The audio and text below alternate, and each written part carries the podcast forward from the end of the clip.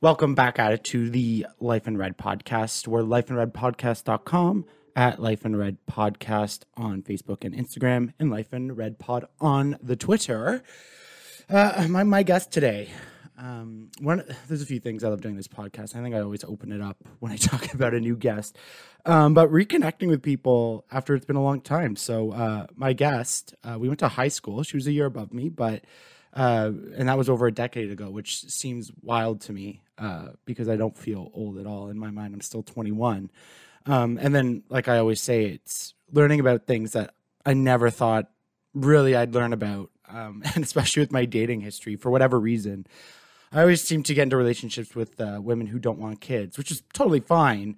Uh, but it's made me question if I'm ever going to have kids of my own. So this whole episode is about pregnancy and it's about uh, kind of like the birthing process and uh, learned so much because you really only get a pop culture sense if you haven't been through it yourself or had someone um, really really close to you go through that uh, and obviously the movies don't share the whole story. So it was awesome to get into that and not only the birthing but you know postpartum um, and also leading up to it the whole nine months. Um, she has a podcast. It's called Pregnancy Prep, which is a, a great resource for uh, parents and more specifically the non-birthing partner who is uh, going to be you know involved because sometimes they don't always take it as seriously because they're not involved as intimately. So we get into a lot of that, what to expect. Um, she's an RMT. She's a doula. And her, like I said, her podcast, Pregnancy Prep. Go check that out. Uh, please give it up for my guest today, Ainsley Kirkpatrick. You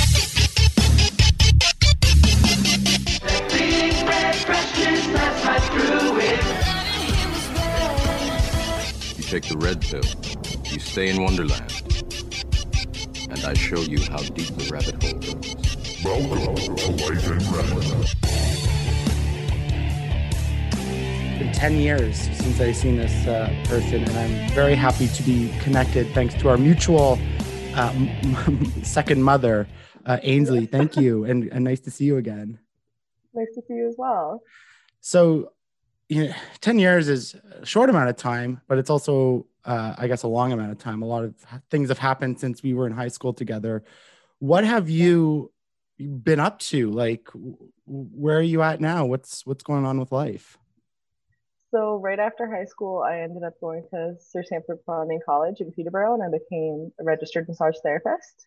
And I still do that now. I'm still a massage therapist. I've worked in Carleton Place, Kanata, Stittsville, um, but recently I've moved back to Carleton Place and kind of moved my whole practice solely to Carleton Place. Um, and then in 2016, I kind of stumbled into becoming a birth worker. So I became a birth and postpartum doula how do you, how does one stumble into that profession? it truly was a mistake. I, I was on Facebook and I've always loved babies. Like I'm always the person or the cousin or the whoever in the group who's like, I'll hold them. Me. um, and when you're a massage therapist, you have to do continuing education units. It has since slightly changed, but at that time, you had to have like different categories. Um, so it couldn't be like used to do 60 hours of yoga. Like it had to be, some of it was educational, some of it related directly to anatomy, some of it had to be business. And I thought on Facebook that I had seen um, like a pregnancy massage webinar, which wouldn't be that weird because I think that Facebook has thought I've been pregnant for like 12 years because of everything that I'm always Googling. Um, so I clicked it and I went in and I did the thing where like so you can see them and hear them, but they can only see what you're typing in the message box. You're not on screen. Mm. So I was like, hi, I'm Ainsley. I'm from Ottawa. And they said, hi, Ainsley from Ottawa. And then had like a whole dialogue about a birth center that was here. So like kind of focused in on me and my name and said it more than once. And then within like five minutes, I realized it was not about prenatal massage. Like it had nothing to do with massage. that they were explaining what doulas were and trying to like market their business. I was like, oh no. Oh, well, it obviously worked. Not what I thought it was. and I'm now trapped because I'm such an anxious person and such a people pleaser. I was like, they've said my name. Clearly they'll know if I leave. I can't bail so I just stayed for the whole thing. I had no idea. I'd never heard of what a doula was in my life before. And then I just came downstairs to my boyfriend, but my now husband, and I was like, I'm gonna be a doula. And he was like, No idea what that is. Great. On board. I, I think that's important because a lot of like I've heard the term in pop culture, you know, in, in movies mm-hmm. and but I think at least for me initially, there was definitely a perception around it that it was like sort of like and, and I'll get you to explain it, but like either a spiritual guide for it or that it was like something very like hippie like like like I was gonna say hippie dippy is the word. yeah like women would get one because they wanted to have a home birth in the pool you know like so it yeah. what Which what exactly is that. yeah so what is a, a doula So they are somebody who helps you through pregnancy, labor and delivery, and the postpartum period, but they're not the person catching the baby. Like you would still have a midwife or an OBGYN if that's what you wanted. Um, and so actually all of the births that I've participated in, they've all been in the hospital.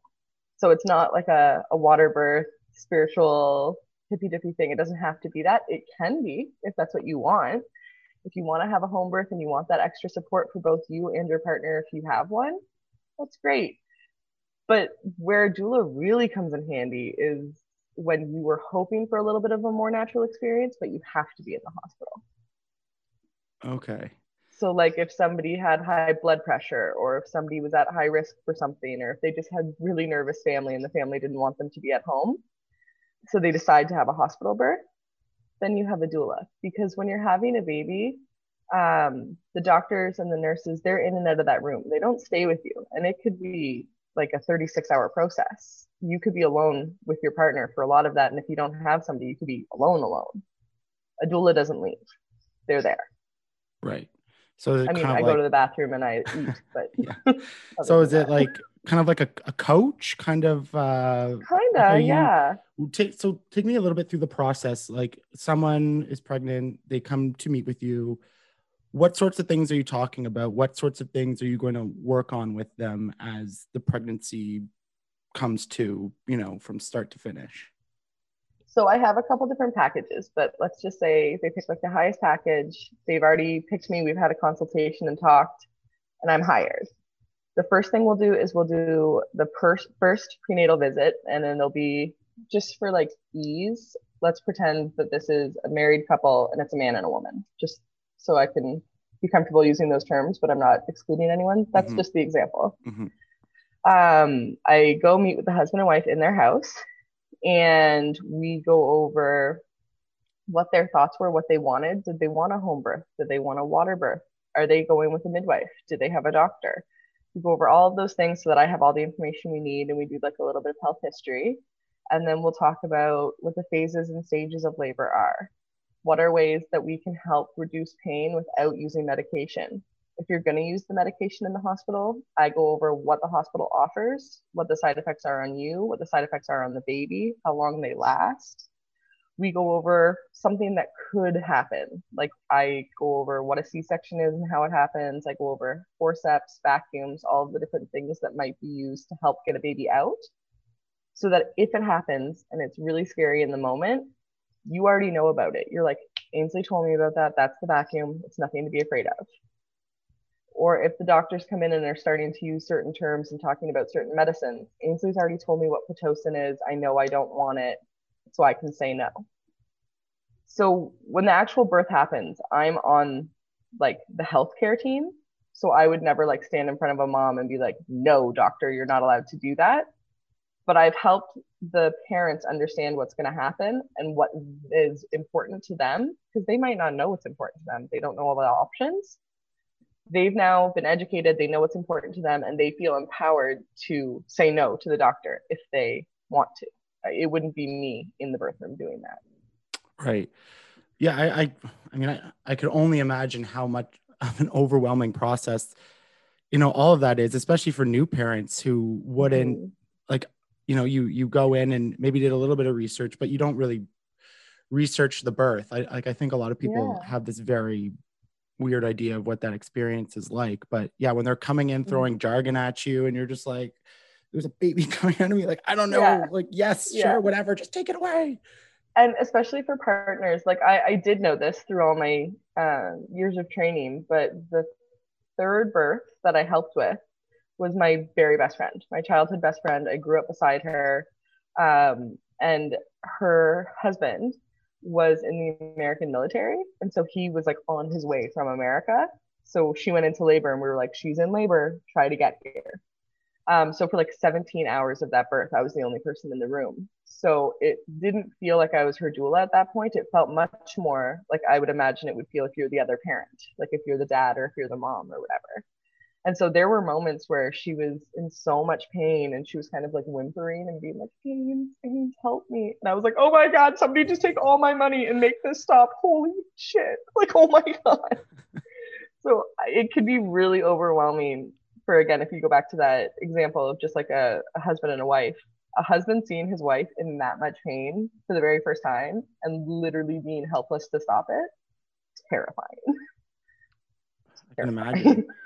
Yeah. Um, so I, I obviously will we'll talk about the the aspect of of the woman, but I do want to talk a little bit about the man because this is something I don't I, I've never been in this position, but sometimes it doesn't seem like a lot of men, at least my perception, that they truly educate themselves on this process and then once it happens you know you, you have the cliches about being pregnant but then like once it happens and then like the, the little bit after like i've started to get familiar with terms you know me being in the mental health realm of you know men just being like in this terrible space once the baby's born because you're you're having you know you're burnt out you're not sleeping you still have to sort of you know go to work or, or do other things if you haven't taken paternal leave.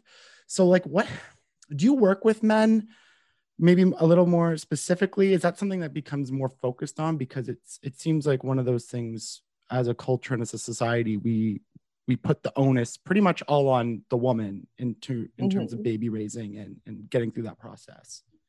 Yeah so the next part of what i do is the postpartum care so just kind of skipping over labor.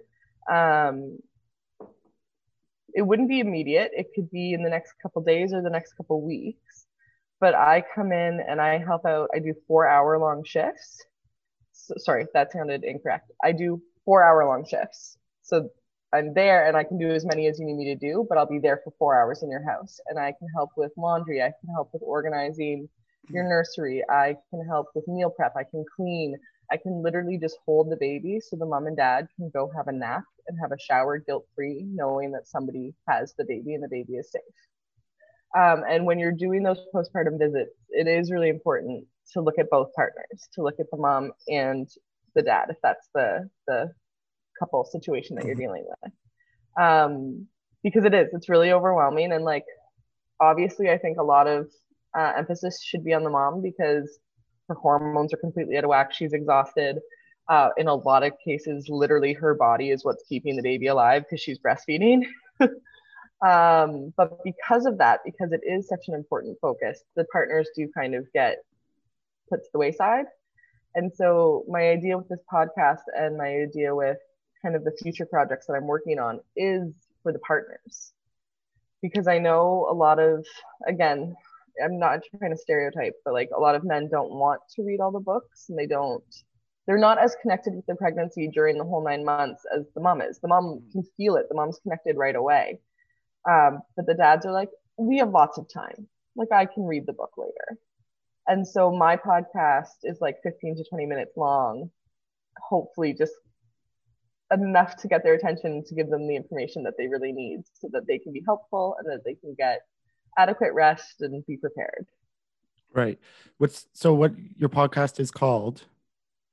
The Pregnancy Prep Podcast. Interesting. And I find it so fascinating now in the in the world that we kind of live in is how we you know you, you take something like pregnancy and, and, and being a doula in this process and you can kind of put it into content for for people and offer it in a platform that's easy to digest and e- and easy to you know like you said like you only put in 15 20 minutes. So it's like okay guy you can't read a 300 page book but god you can listen to a 15 minute podcast yeah. once a week. Come on. Like how long do you poop? Like just put it on. You can do this. What you know because obviously you don't come from a broadcasting background or, and i don't know if you're no. a huge podcasting fan but like what really pushed you to this podcast idea and was it like something like you just you're sitting with these couples and men you're just like oh my god like obviously we i need to help them out more because this is not happening like where was this this shift for you I just talk so much and I wanted to force people to listen. Um, no, I uh, there were there were so many podcasts that were really helpful to me as a birth worker and as a woman who one day might become pregnant and be a mom. Um, and there was nothing for the men. Like it, it just was really natural. There was no like, I need to help the men moment.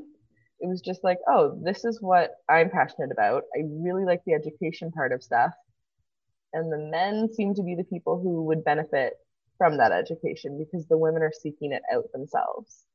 And again, I don't want to only single out men. Like this could be a lesbian partner as well, like just the non-birthing parent. Mm-hmm. They so, tend to again not be connected to the pregnancy, so they're not seeking out all of that information. So I wanted to make it easy and accessible.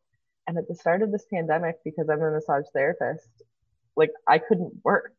Yeah and we had just like i mean just days moved into our very first house it was a brand new build so i had like no deep cleaning that needed to be done it was a brand new house we wanted to make sure we could afford a mortgage payment on one salary so we weren't painting we weren't buying a couch we weren't getting a kitchen table i was just sitting in a white box a beautiful white box which i was very grateful to have gotten into but i was like I, there's nothing to do. I can't massage people. It's not a job that I can do from home. There's no way that I could make massage therapy a job that I'm doing virtually. Um, and then, yeah, doulas weren't allowed in the hospital anymore because there was an overrun of people in the hospitals. Man, I can't do anything. I got to figure out a way to move this online. that, that's I, I love how people pivot and it's how this pandemic has maybe forced some people out of their comfort zone and and mm-hmm. tried things like this because it's yeah. it's going to be very helpful. Uh, I hope and, so. Because it's brand, it's like pretty much brand new, right? You only have a couple episodes yeah. out at this point. Wow. Yeah, there's only three out right now. Okay. I actually cheated a little bit, so I I released a bunch this summer. I had seven that I released. Never told anyone. Did not advertise it. Didn't do anything. I was just trying to like see if this was something I could do and like people were actually listening like i was getting feedback from strangers i even got feedback from somebody who went to cphs and went to Arklan and in one of the episodes i think it's like the fifth episode i accidentally say i'm ainsley gardner and i'm like no i'm not i'm ainsley kirkpatrick that is not my name anymore and i don't know how to edit so i left it in and she found me and messaged me and she was like i've listened for five episodes and had no idea it was you Such a small world. That's, that's yeah. awesome. But what I was finding was I wasn't able to do it weekly. Well, like I was just lazy and not doing it weekly. um, and what I kept thinking was like, at one day, I will just sit down and I'll record like seven episodes, and then I'll have them in the bank, and that'll make it easier. And I just, I just never did that, mm. even though I had nothing but time. I never did it. So what I ended up doing was I unpublished all of the episodes I had, took them off the air, and I'm now releasing them one at a time as I record more. So now okay. I have stuff in the bank.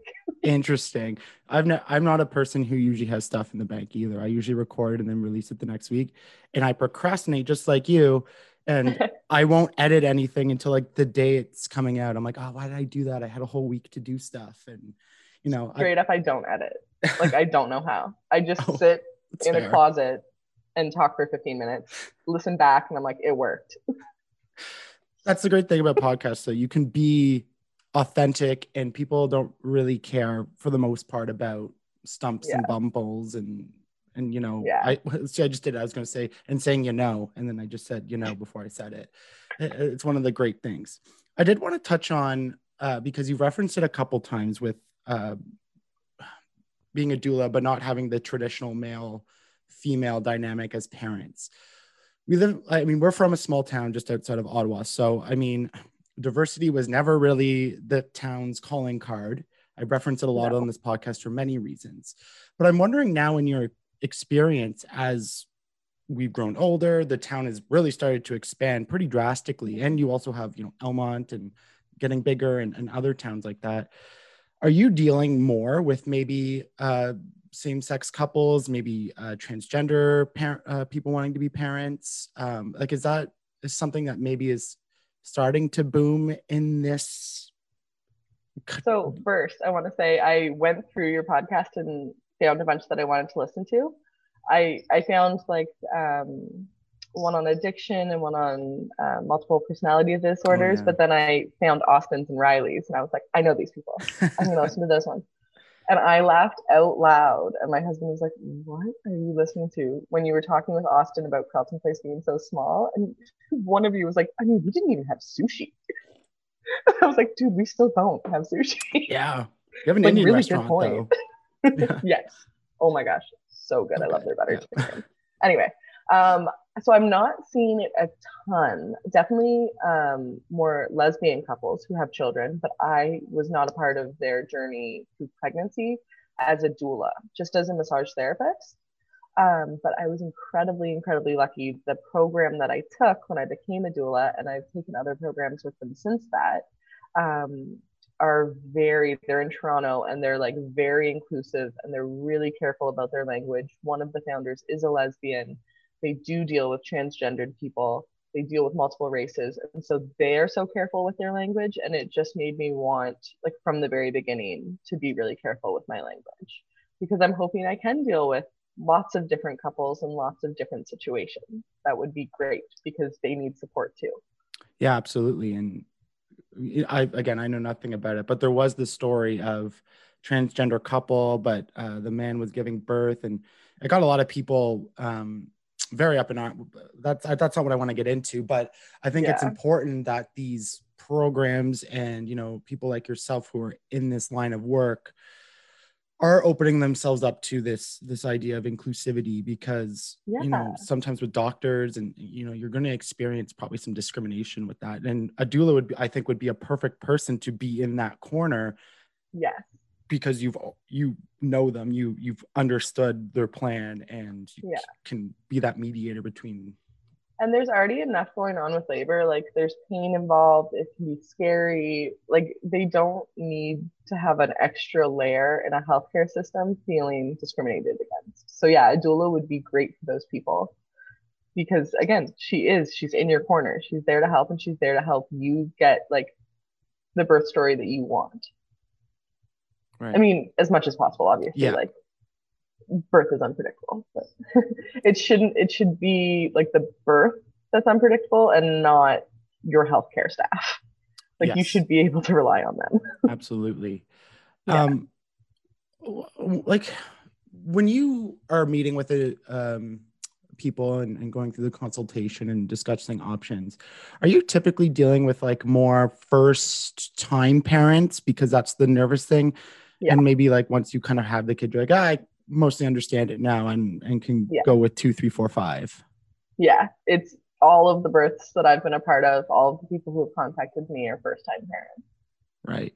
Would you say it's younger too? Because I'm just trying to like I don't know how popular this type of work was, you know, bef- before I don't know, society got a little bit more open to other ideas. Like was it was how long aligned is like do do doulas really go back? Is it a yeah. long time profession?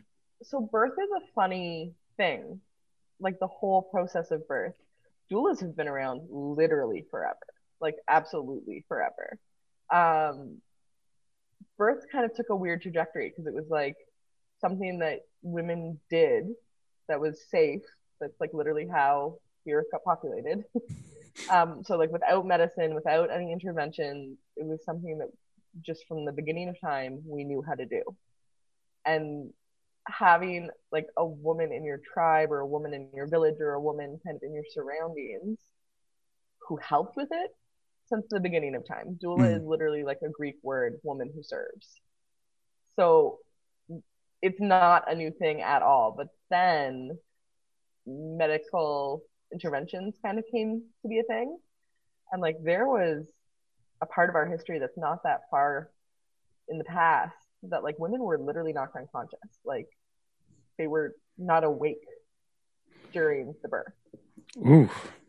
because people were like, well, why, if we don't want them to be in pain, we have all this medicine. We're so smart now. Why don't we just make sure that they don't feel anything? And what we're finding out now as midwives and doulas become big again is that it's not this hippy dippy thing. It's not this this silly, you know, like earth type thing. It's the way that we can make sure that moms and babies can bond and parents and babies can bond. And birth doesn't have to be this really scary, really painful thing. There are ways to get through it that our body just knows. Hmm. So it seems like it's kind of a new thing, but it's like the oldest thing in the world. I read, and again, this is the internet, so I have no idea. And I do this all the time. I'm like, I read this thing where, and I have no idea if it's true, but that giving birth is, it was either the second or third most painful experience a human can experience. Uh, and the first was being burned alive, which is like, oh my God, you're like comparing those two. What the hell? Yeah, great. But you just kind of Um, mentioned that you can get through it. I mean, I'm not going to say pain free, but make it more manageable. Like, is this? I don't think that it's realistic to say that you could get through it pain free, Mm, but I feel like it's very realistic to say that you could get through it trauma free. Like you could you could be in pain without suffering. Knowing that there's an end to it, knowing that this is not a scary thing, knowing that you're in a safe place in safe hands and that millions and millions and millions of people have done this. And I don't mean being knocked out because of medication like we just discussed, but like if a mom just happened to like be unconscious, the baby could still be born. Like the uterus will still push that baby out. And the baby does not require a doctor to pull it out. The baby can do its turn and wiggle out like a little baby mermaid all on its own. Hmm. So knowing that your body can do this without you does help to bring down that panic. And then you can do it without trauma. It's not going to be pain free. It's it's a small space and a big head, but Yeah. Well, yeah. I, I, I, uh, I just got TikTok not long ago, and one of the first things I saw was like this woman's reaction to like a, um, it was a dummy, like a fake birth, but like kind of like what it looked Yeah. like down there, and like the head, and I was like, yeah. oh you know what's wild is like I'm a female. I have female parts. I have seen like the video that like our grade 10 science teacher would have Oh shown my us. God. And like I was gonna say his name and then I didn't. um and then um like I've seen all of that and I've seen movies. The first time I saw an actual baby coming out of a woman, I was like, what the hell? What? it's turning her inside out. Like it's very shocking to see. So again, if you're educated and you know what's about to happen, it's so much easier to handle that stuff. right. I did want to. Also, I should mention, I think it's beautiful, and it was like the most magical experience of my whole life, and I cried. It was great. I did want to because I've never heard um, the the word kind of trauma being linked to this. When you when you say that, obviously there's physical trauma. You know, your body just went through a very physical ordeal. Is Yeah. is mental trauma uh, something that happens with birth? Because I've never heard that association before. Oh yeah. I mean, Huh. it's not something I'm like a expert on, so I, I don't want to like speak too much to it because I think that somebody else might have a little bit more knowledge than I do. But there's so many different facets that trauma could affect mentally a woman during labor. Um, and just like one avenue of that is so let's say you do get the epidural. The idea that you now have the epidural and you're no longer in pain and then having like the whole staff and your partner ignore you. Like I've heard stories of women getting the epidural, not wanting the epidural, wanting to have done it naturally because in their own head they thought like it's like this badge of honor. I'm a woman, I can do this naturally. That gets taken from her. So she has grief about that. She doesn't get the process she wants. Now she has the epidural. Doctors and nurses aren't checking on her as much because they think she's not in pain. And then the husband's just like watching the hockey game and like literally not paying attention to her. So she's just like abandoned, grieving the loss of like the birth she wanted and like still in pain. Mhm, Like obviously the epidural helps a little bit, but mhm. Still in pain. Like there there can be a lot of trauma associated with it. A lot of doctors or healthcare providers like just not listening to your wishes and doing episiotomies, um, like just things without your consent. It can leave women feeling emotionally wrecked. Right. Okay. so many hormones going on. Like you're just you're not in control of that situation at all. You are out of control of that situation. Yeah, I guess for doctors and healthcare, I mean, I'm not going to paint them all with a brush, but for them, it's just another typical medical procedure that they're just, you know, Yeah. going through the motions. They're not always thinking about, you know, and I do want to touch on that because that's something that's kind of interesting. Is there maybe a reason why some people feel so strongly about this this birth plan? Like you referenced it a couple times by by saying, you know, you know, uh, uh, and you hear it a lot. Women want the natural birth as that badge of honor. Like, is it? What's the dynamic of feeling so passionately about like your birth plan and, and wanting it to work out a certain way? Is is there psychology behind that or reasons?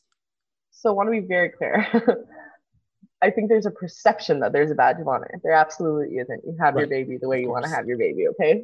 any women who are listening to this, any women who have like had an epidural or had a C-section, there is no actual badge of honor. It's just something that is perceived. You have your babies the way you want to have your babies. You're all fucking rock stars. Yeah. Jeez, are we allowed to swear? I've done it like three times. oh yeah, of course. okay, great, perfect. Um, but I think when women start educating themselves and they do a bunch of research about the fact that kind of the medical field took over labor and delivery from us and they realize they they start seeing that it's this like beautiful natural amazing moment and you can have all these bonding moments that are like so so so so good for your babies um they start to want that. They start to want to like screw the patriarchy screw the medicine and like do it the way their bodies were designed to do it. And you know what? Literally sometimes that is just not an option.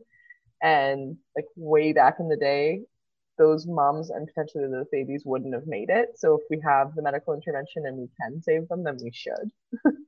Um but i think that they just get really the more you get into it the more you study it really is quite magical. Like the bonding and all of the hormones and all the amazing things that can happen just on their own without medicine. So i think that that's what women are striving for. That's why they get so attached to these plans when i'm talking with my clients i always say like whatever you want to do i'm supporting you. If you go in there and you know you want a c-section like scheduled right away i'll still help you. If you know that you want an epidural like in the parking lot i'm here for it. I'll make sure the drugs are there. Uh, if you want to not use drugs then i'll make sure nobody offers you drugs until you say our code word and you say pineapple and then i'm you know out the door finding that anesthesiologist. But it is quite incredible the things that can happen without all that medicine so I, I do get why people want to hold on to these like ideals that they've made in their head to their perfect birth right. but I okay. would tell anyone who's pregnant who's making a birth plan, like your birth plan should just be very flexible Mm, because it'll make that moment harder if you do end up having to have medical intervention. It won't just be having to have forceps or vacuum or something like that used.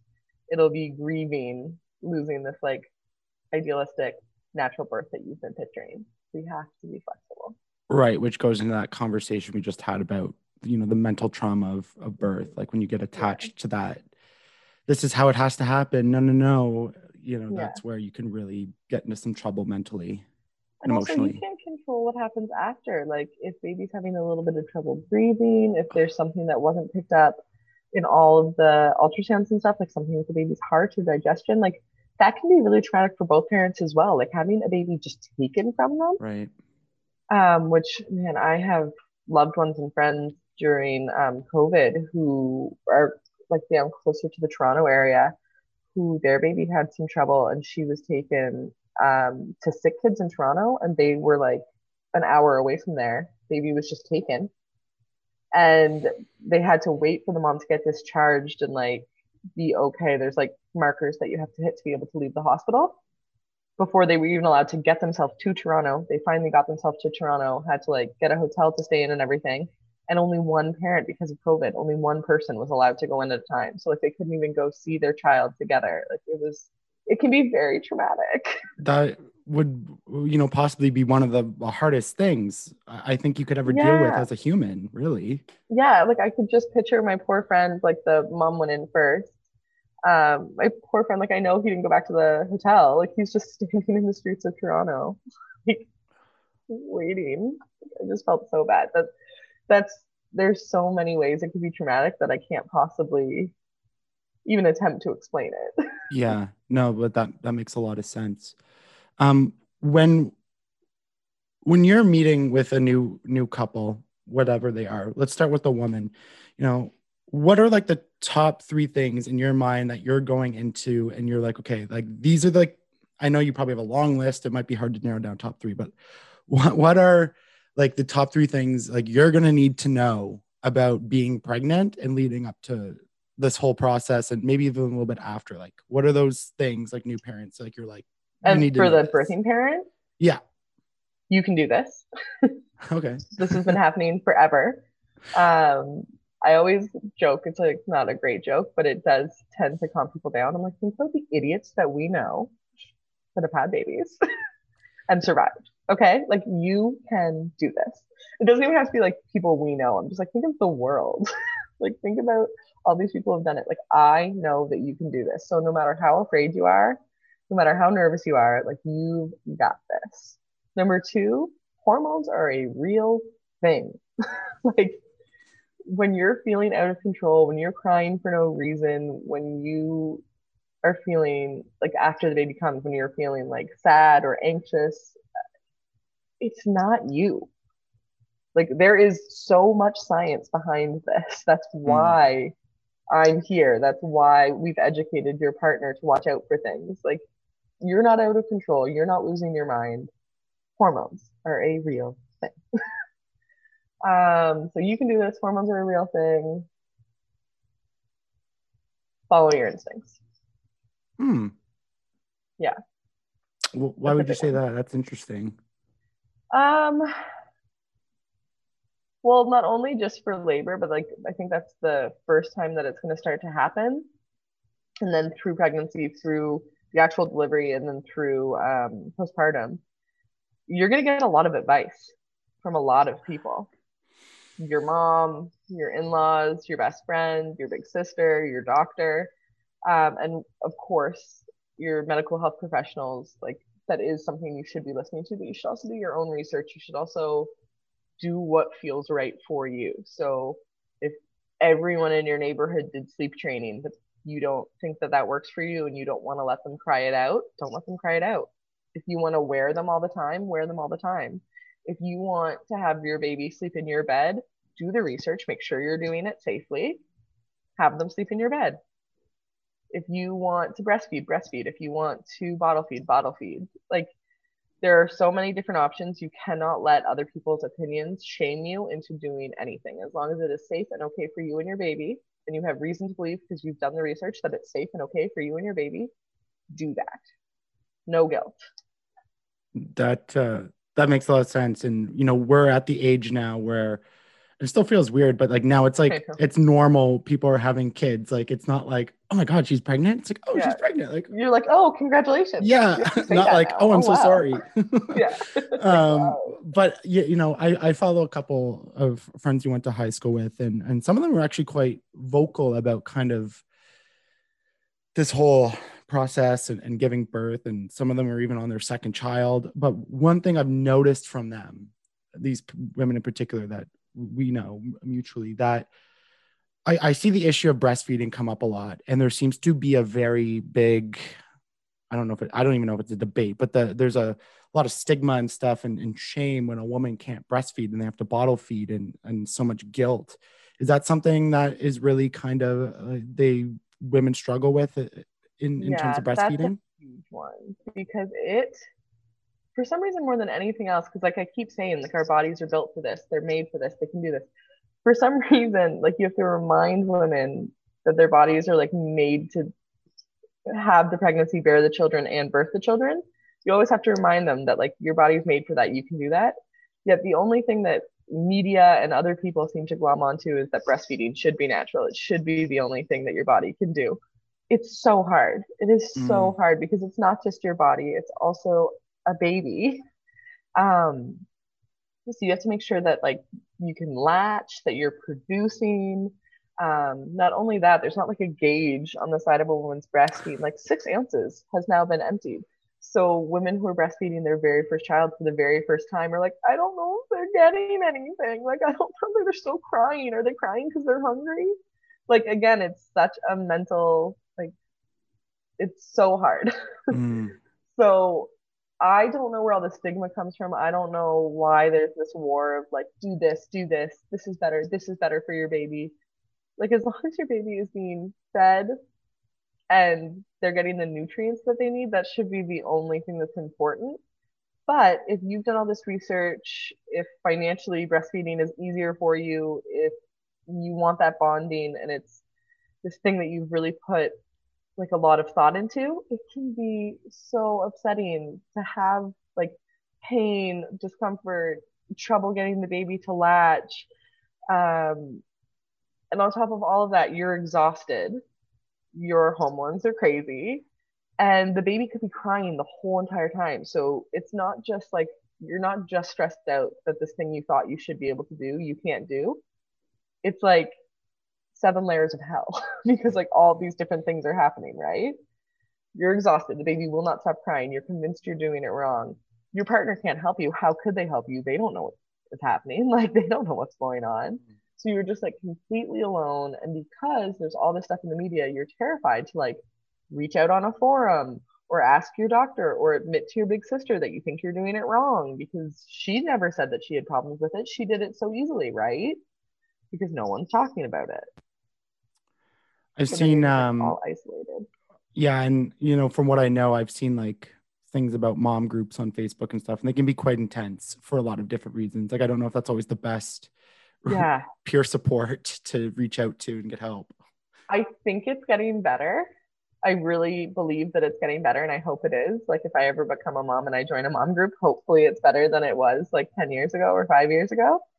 I saw a thing on TikTok. I'm also on TikTok and because the algorithm is so smart, it's like, "Oh, she's definitely pregnant." Not pregnant. Um, but I saw somebody stitched a video, and the original video was somebody saying something that you would imagine seeing on a mom group, like, "Oh, you're breastfeeding," or like, "Oh, you bottle feed."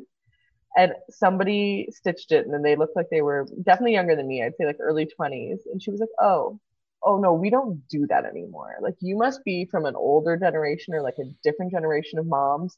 And I am so sorry that you had to go through that. And I am so sorry that people shamed you, but like that is not something we do anymore. Like that is not a thing moms do anymore. And I was like, oh, please let this be true. Yeah. like, please let this be true.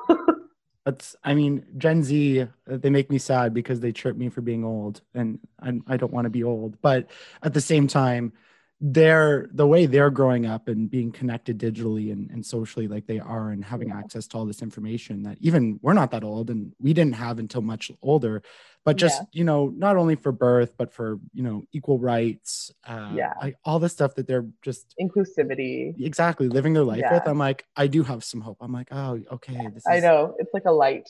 this is good. Like there was uh there was a story I read. I think it was in the New York Times. But uh, do you know who JoJo Siwa is? And this is totally Yes. off topic, but Yes, I So do she- actually. The, she- the bow. yeah. So she, I guess, came out or kind of started publicly stating that she's in the LGBT. Oh yes, yes. I actually did see this on TikTok. And someone's yeah, and someone was kind of like mentioned like I will never let my daughters like listen to you again. And all she replied with is like okay, like Yeah. I just I love that energy where it's just like you, what, what that person you were just referencing said, where it's like we don't do that anymore. Like no. okay, bye. Sorry this happened, but like we're Yeah. coming in here and we're gonna live a happy life and Yeah. do just do do our thing. It's and just such a waste of energy. It always makes me think of a commercial that I saw, which like I have no idea what it was for. Let's just say it was for Huggies.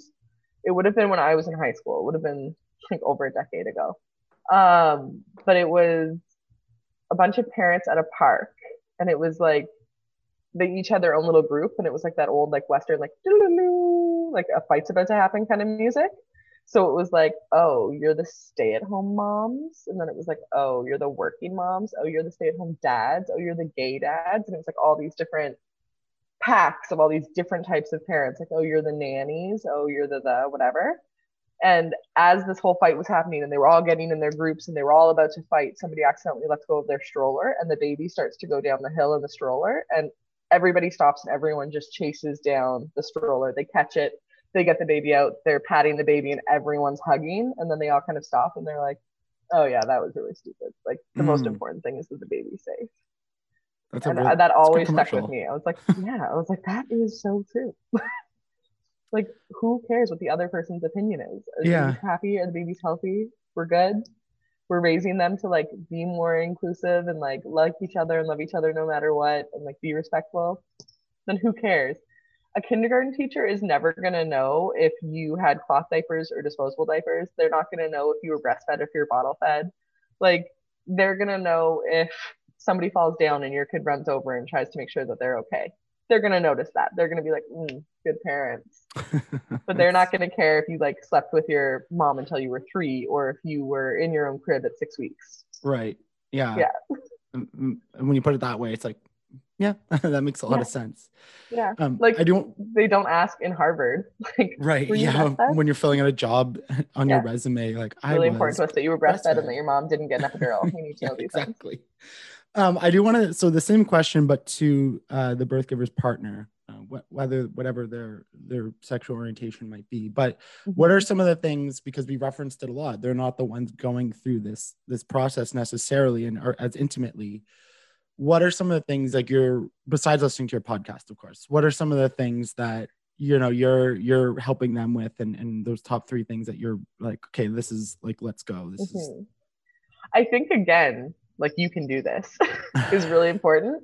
Um, but more so than just the labor. Like I always think that the person, again, because they're not um, like making the baby in their body, um, they're a little bit more tentative, like with the actual baby. They're a little Mm. bit afraid they're going to break the baby. I had one dad who I think was like in his mid 30s. Like he was, uh, he worked in the healthcare industry. He was like a really well educated guy. He was like six three, and baby girl was born. Everything was great. We were doing awesome. The nurses took the mom to have like her first shower and to help her in the restroom. So it was just me, baby girl, and the dad, and the dad was holding her. And like, I was bringing juice to his mouth so that he could drink from a straw. And I put that down, and he said, um, could you hold her head so that I could move my hand? And I was like, your hand is the size of her whole body. you are fine. I did it. I was like, of course. And like I came and helped him shift, but I was like, you just need to be confident that like you are not going to break her. Like you can absolutely hold her in one hand. so you don't need three hands to hold her. right. So just giving them the confidence that like you're not going to break the baby. You're already doing such a good job. You can do this. Um, I do think it's important to cover the things that could happen because um, yeah, like if a C-section happens, it can be pretty scary watching somebody be taken away. Um, and like just for example, so if, if there's a C-section, you actually would be separated for a moment. The mom would go and get prepped. And in a C-section, so many people don't know this. Moms are actually tied down to the table, like in a T, Oh, um, because there's a reflex. Well, you wouldn't be in pain; you'd be medicated.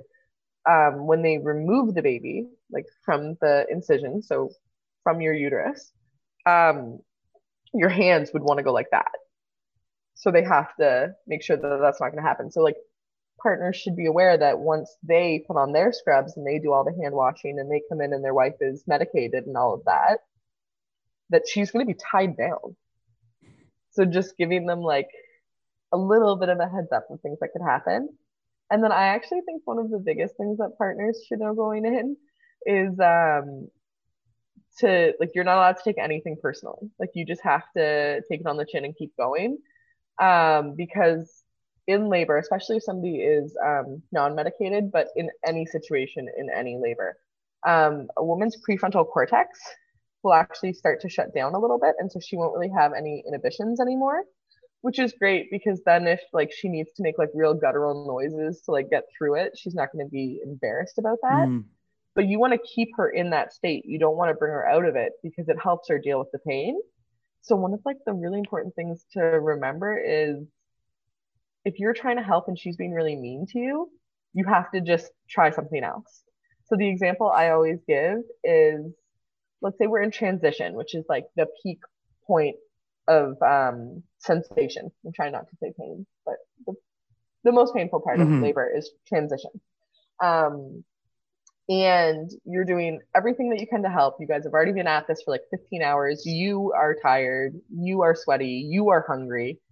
Um, and you have been doing everything that you can to help her. And she doesn't seem overly like appreciative. Well, like, get over it. She's not going to be appreciative. Okay. But the, let's say you have like a cold cloth and you're putting it on her neck and you're like, I'm being the best partner ever. Like, look at me. And what she wants to say is, honey, thank you so much for being here and for doing all that you've been doing all day. It's wonderful. And I really appreciate that you think that that cold cloth on the back of my neck is nice. But what's happening is you're putting it on my neck, and then one drip every single time you're doing it is going down my back and into my butt crack and making me so very uncomfortable. Could you please stop and try something else? She has no ability. There are no words left to be able to say that. So what she will say is, fuck off. And you'll be like, I was just trying to help. like, get over it. You just have to get over it. And you know what you do? Put that cloth down and put one on her forehead instead. Or like fan her or bring water to her mouth. And if she doesn't want water, you know what she's gonna do? She's gonna hit it away. And do you know what you're gonna do? You're gonna go get ice and bring that to her mouth instead. Like you just can't take it personally. With my best friend, uh, the father had actually arrived at this point, so I was back in doula mode. I um, had to do something. I can't remember what I had to do, but it led me to then sanitize my hands before I came back to her bedside. I did that, whatever I was doing, probably something for her that was super nice because I'm awesome. I came back with the hand sanitizer and she was like, What is that smell? I'm going to vomit. And I was like, It's me. And like had to like run out of the room and wash with just soap, paper towel, and come back. And I was like, Are we good now? And she was like, Yes. Didn't say thank you. I wasn't expecting a thank you, but I think that that's important. Birth partners should like it's not her. It's this is a thankless thing that you're doing. She might say thank you later, but you just be prepared. Like she's gonna slap at you, she's gonna swear at you, she's going to blame you. And to that's your role. oh, I'm laughing because that would totally be me as a partner, thinking I'm like being super helpful, and like I was sitting Yeah. there like like crying, laughing because I'd Yeah. be like, "Oh, just let me down," just thinking of like my future partner be like, yeah.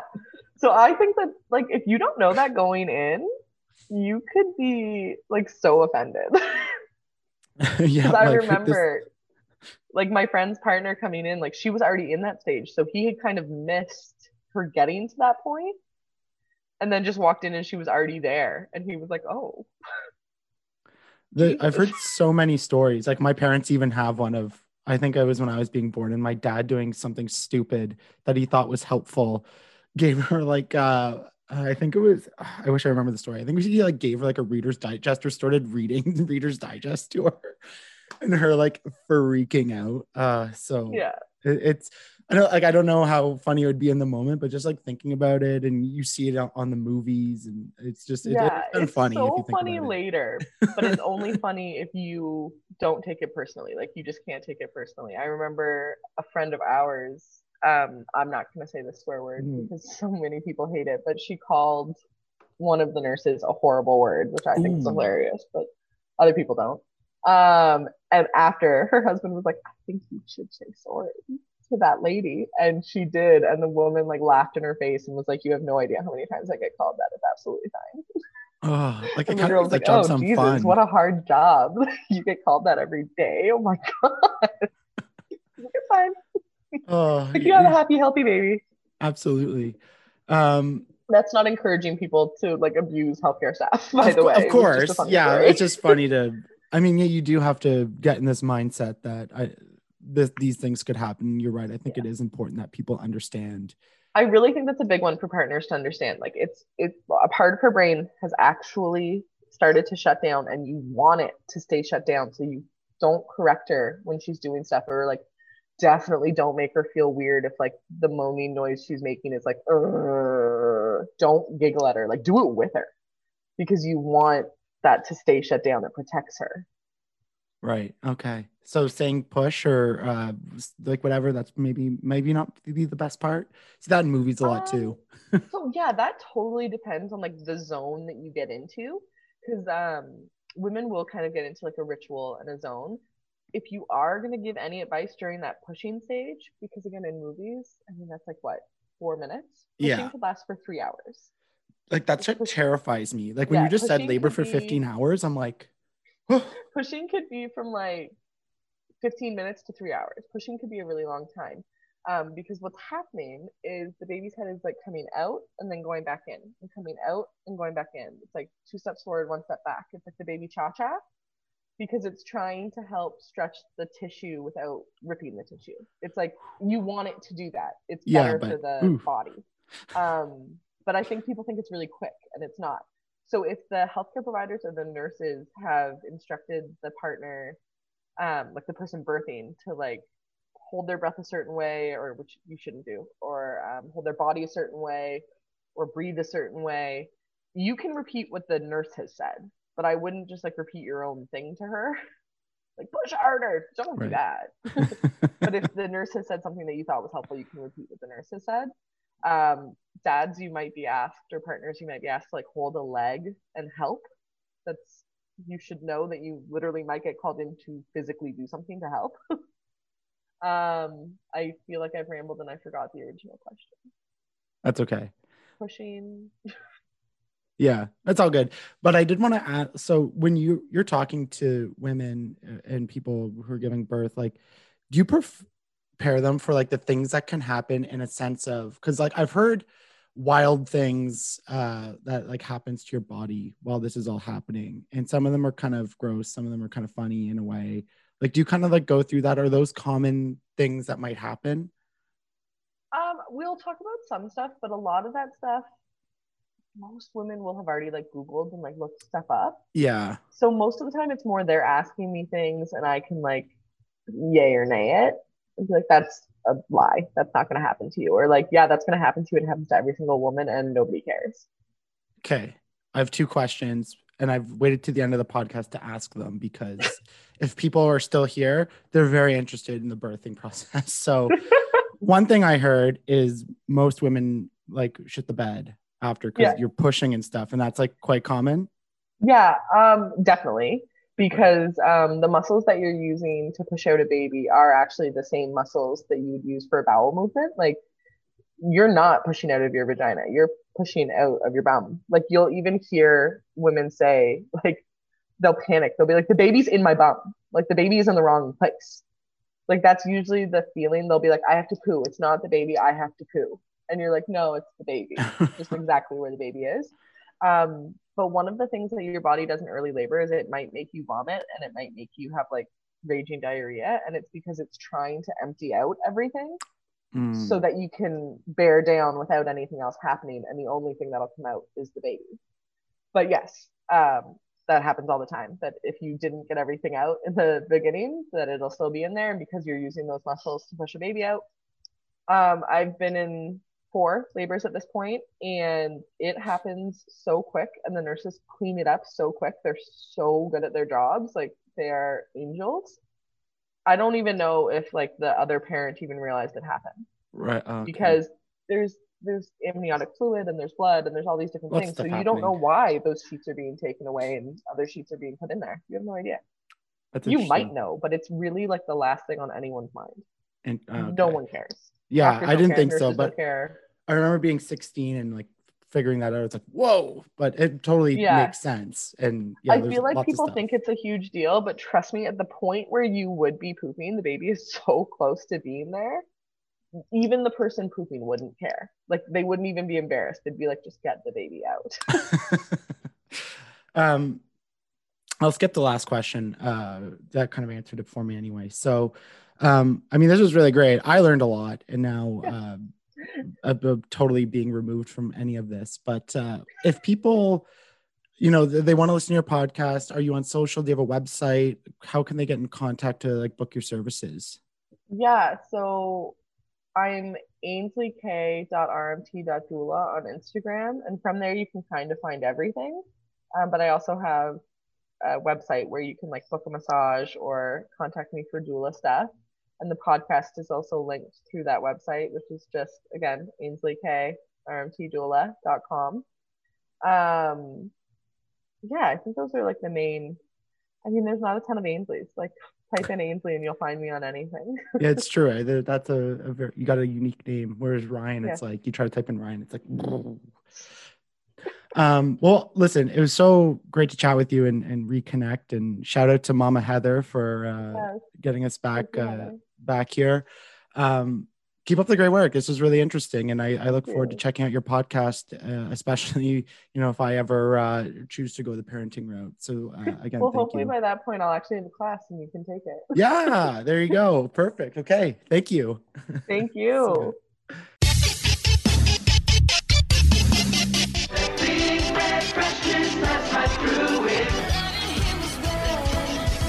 You take the red pill. Stay in Wonderland. And I show you how deep the rabbit hole goes.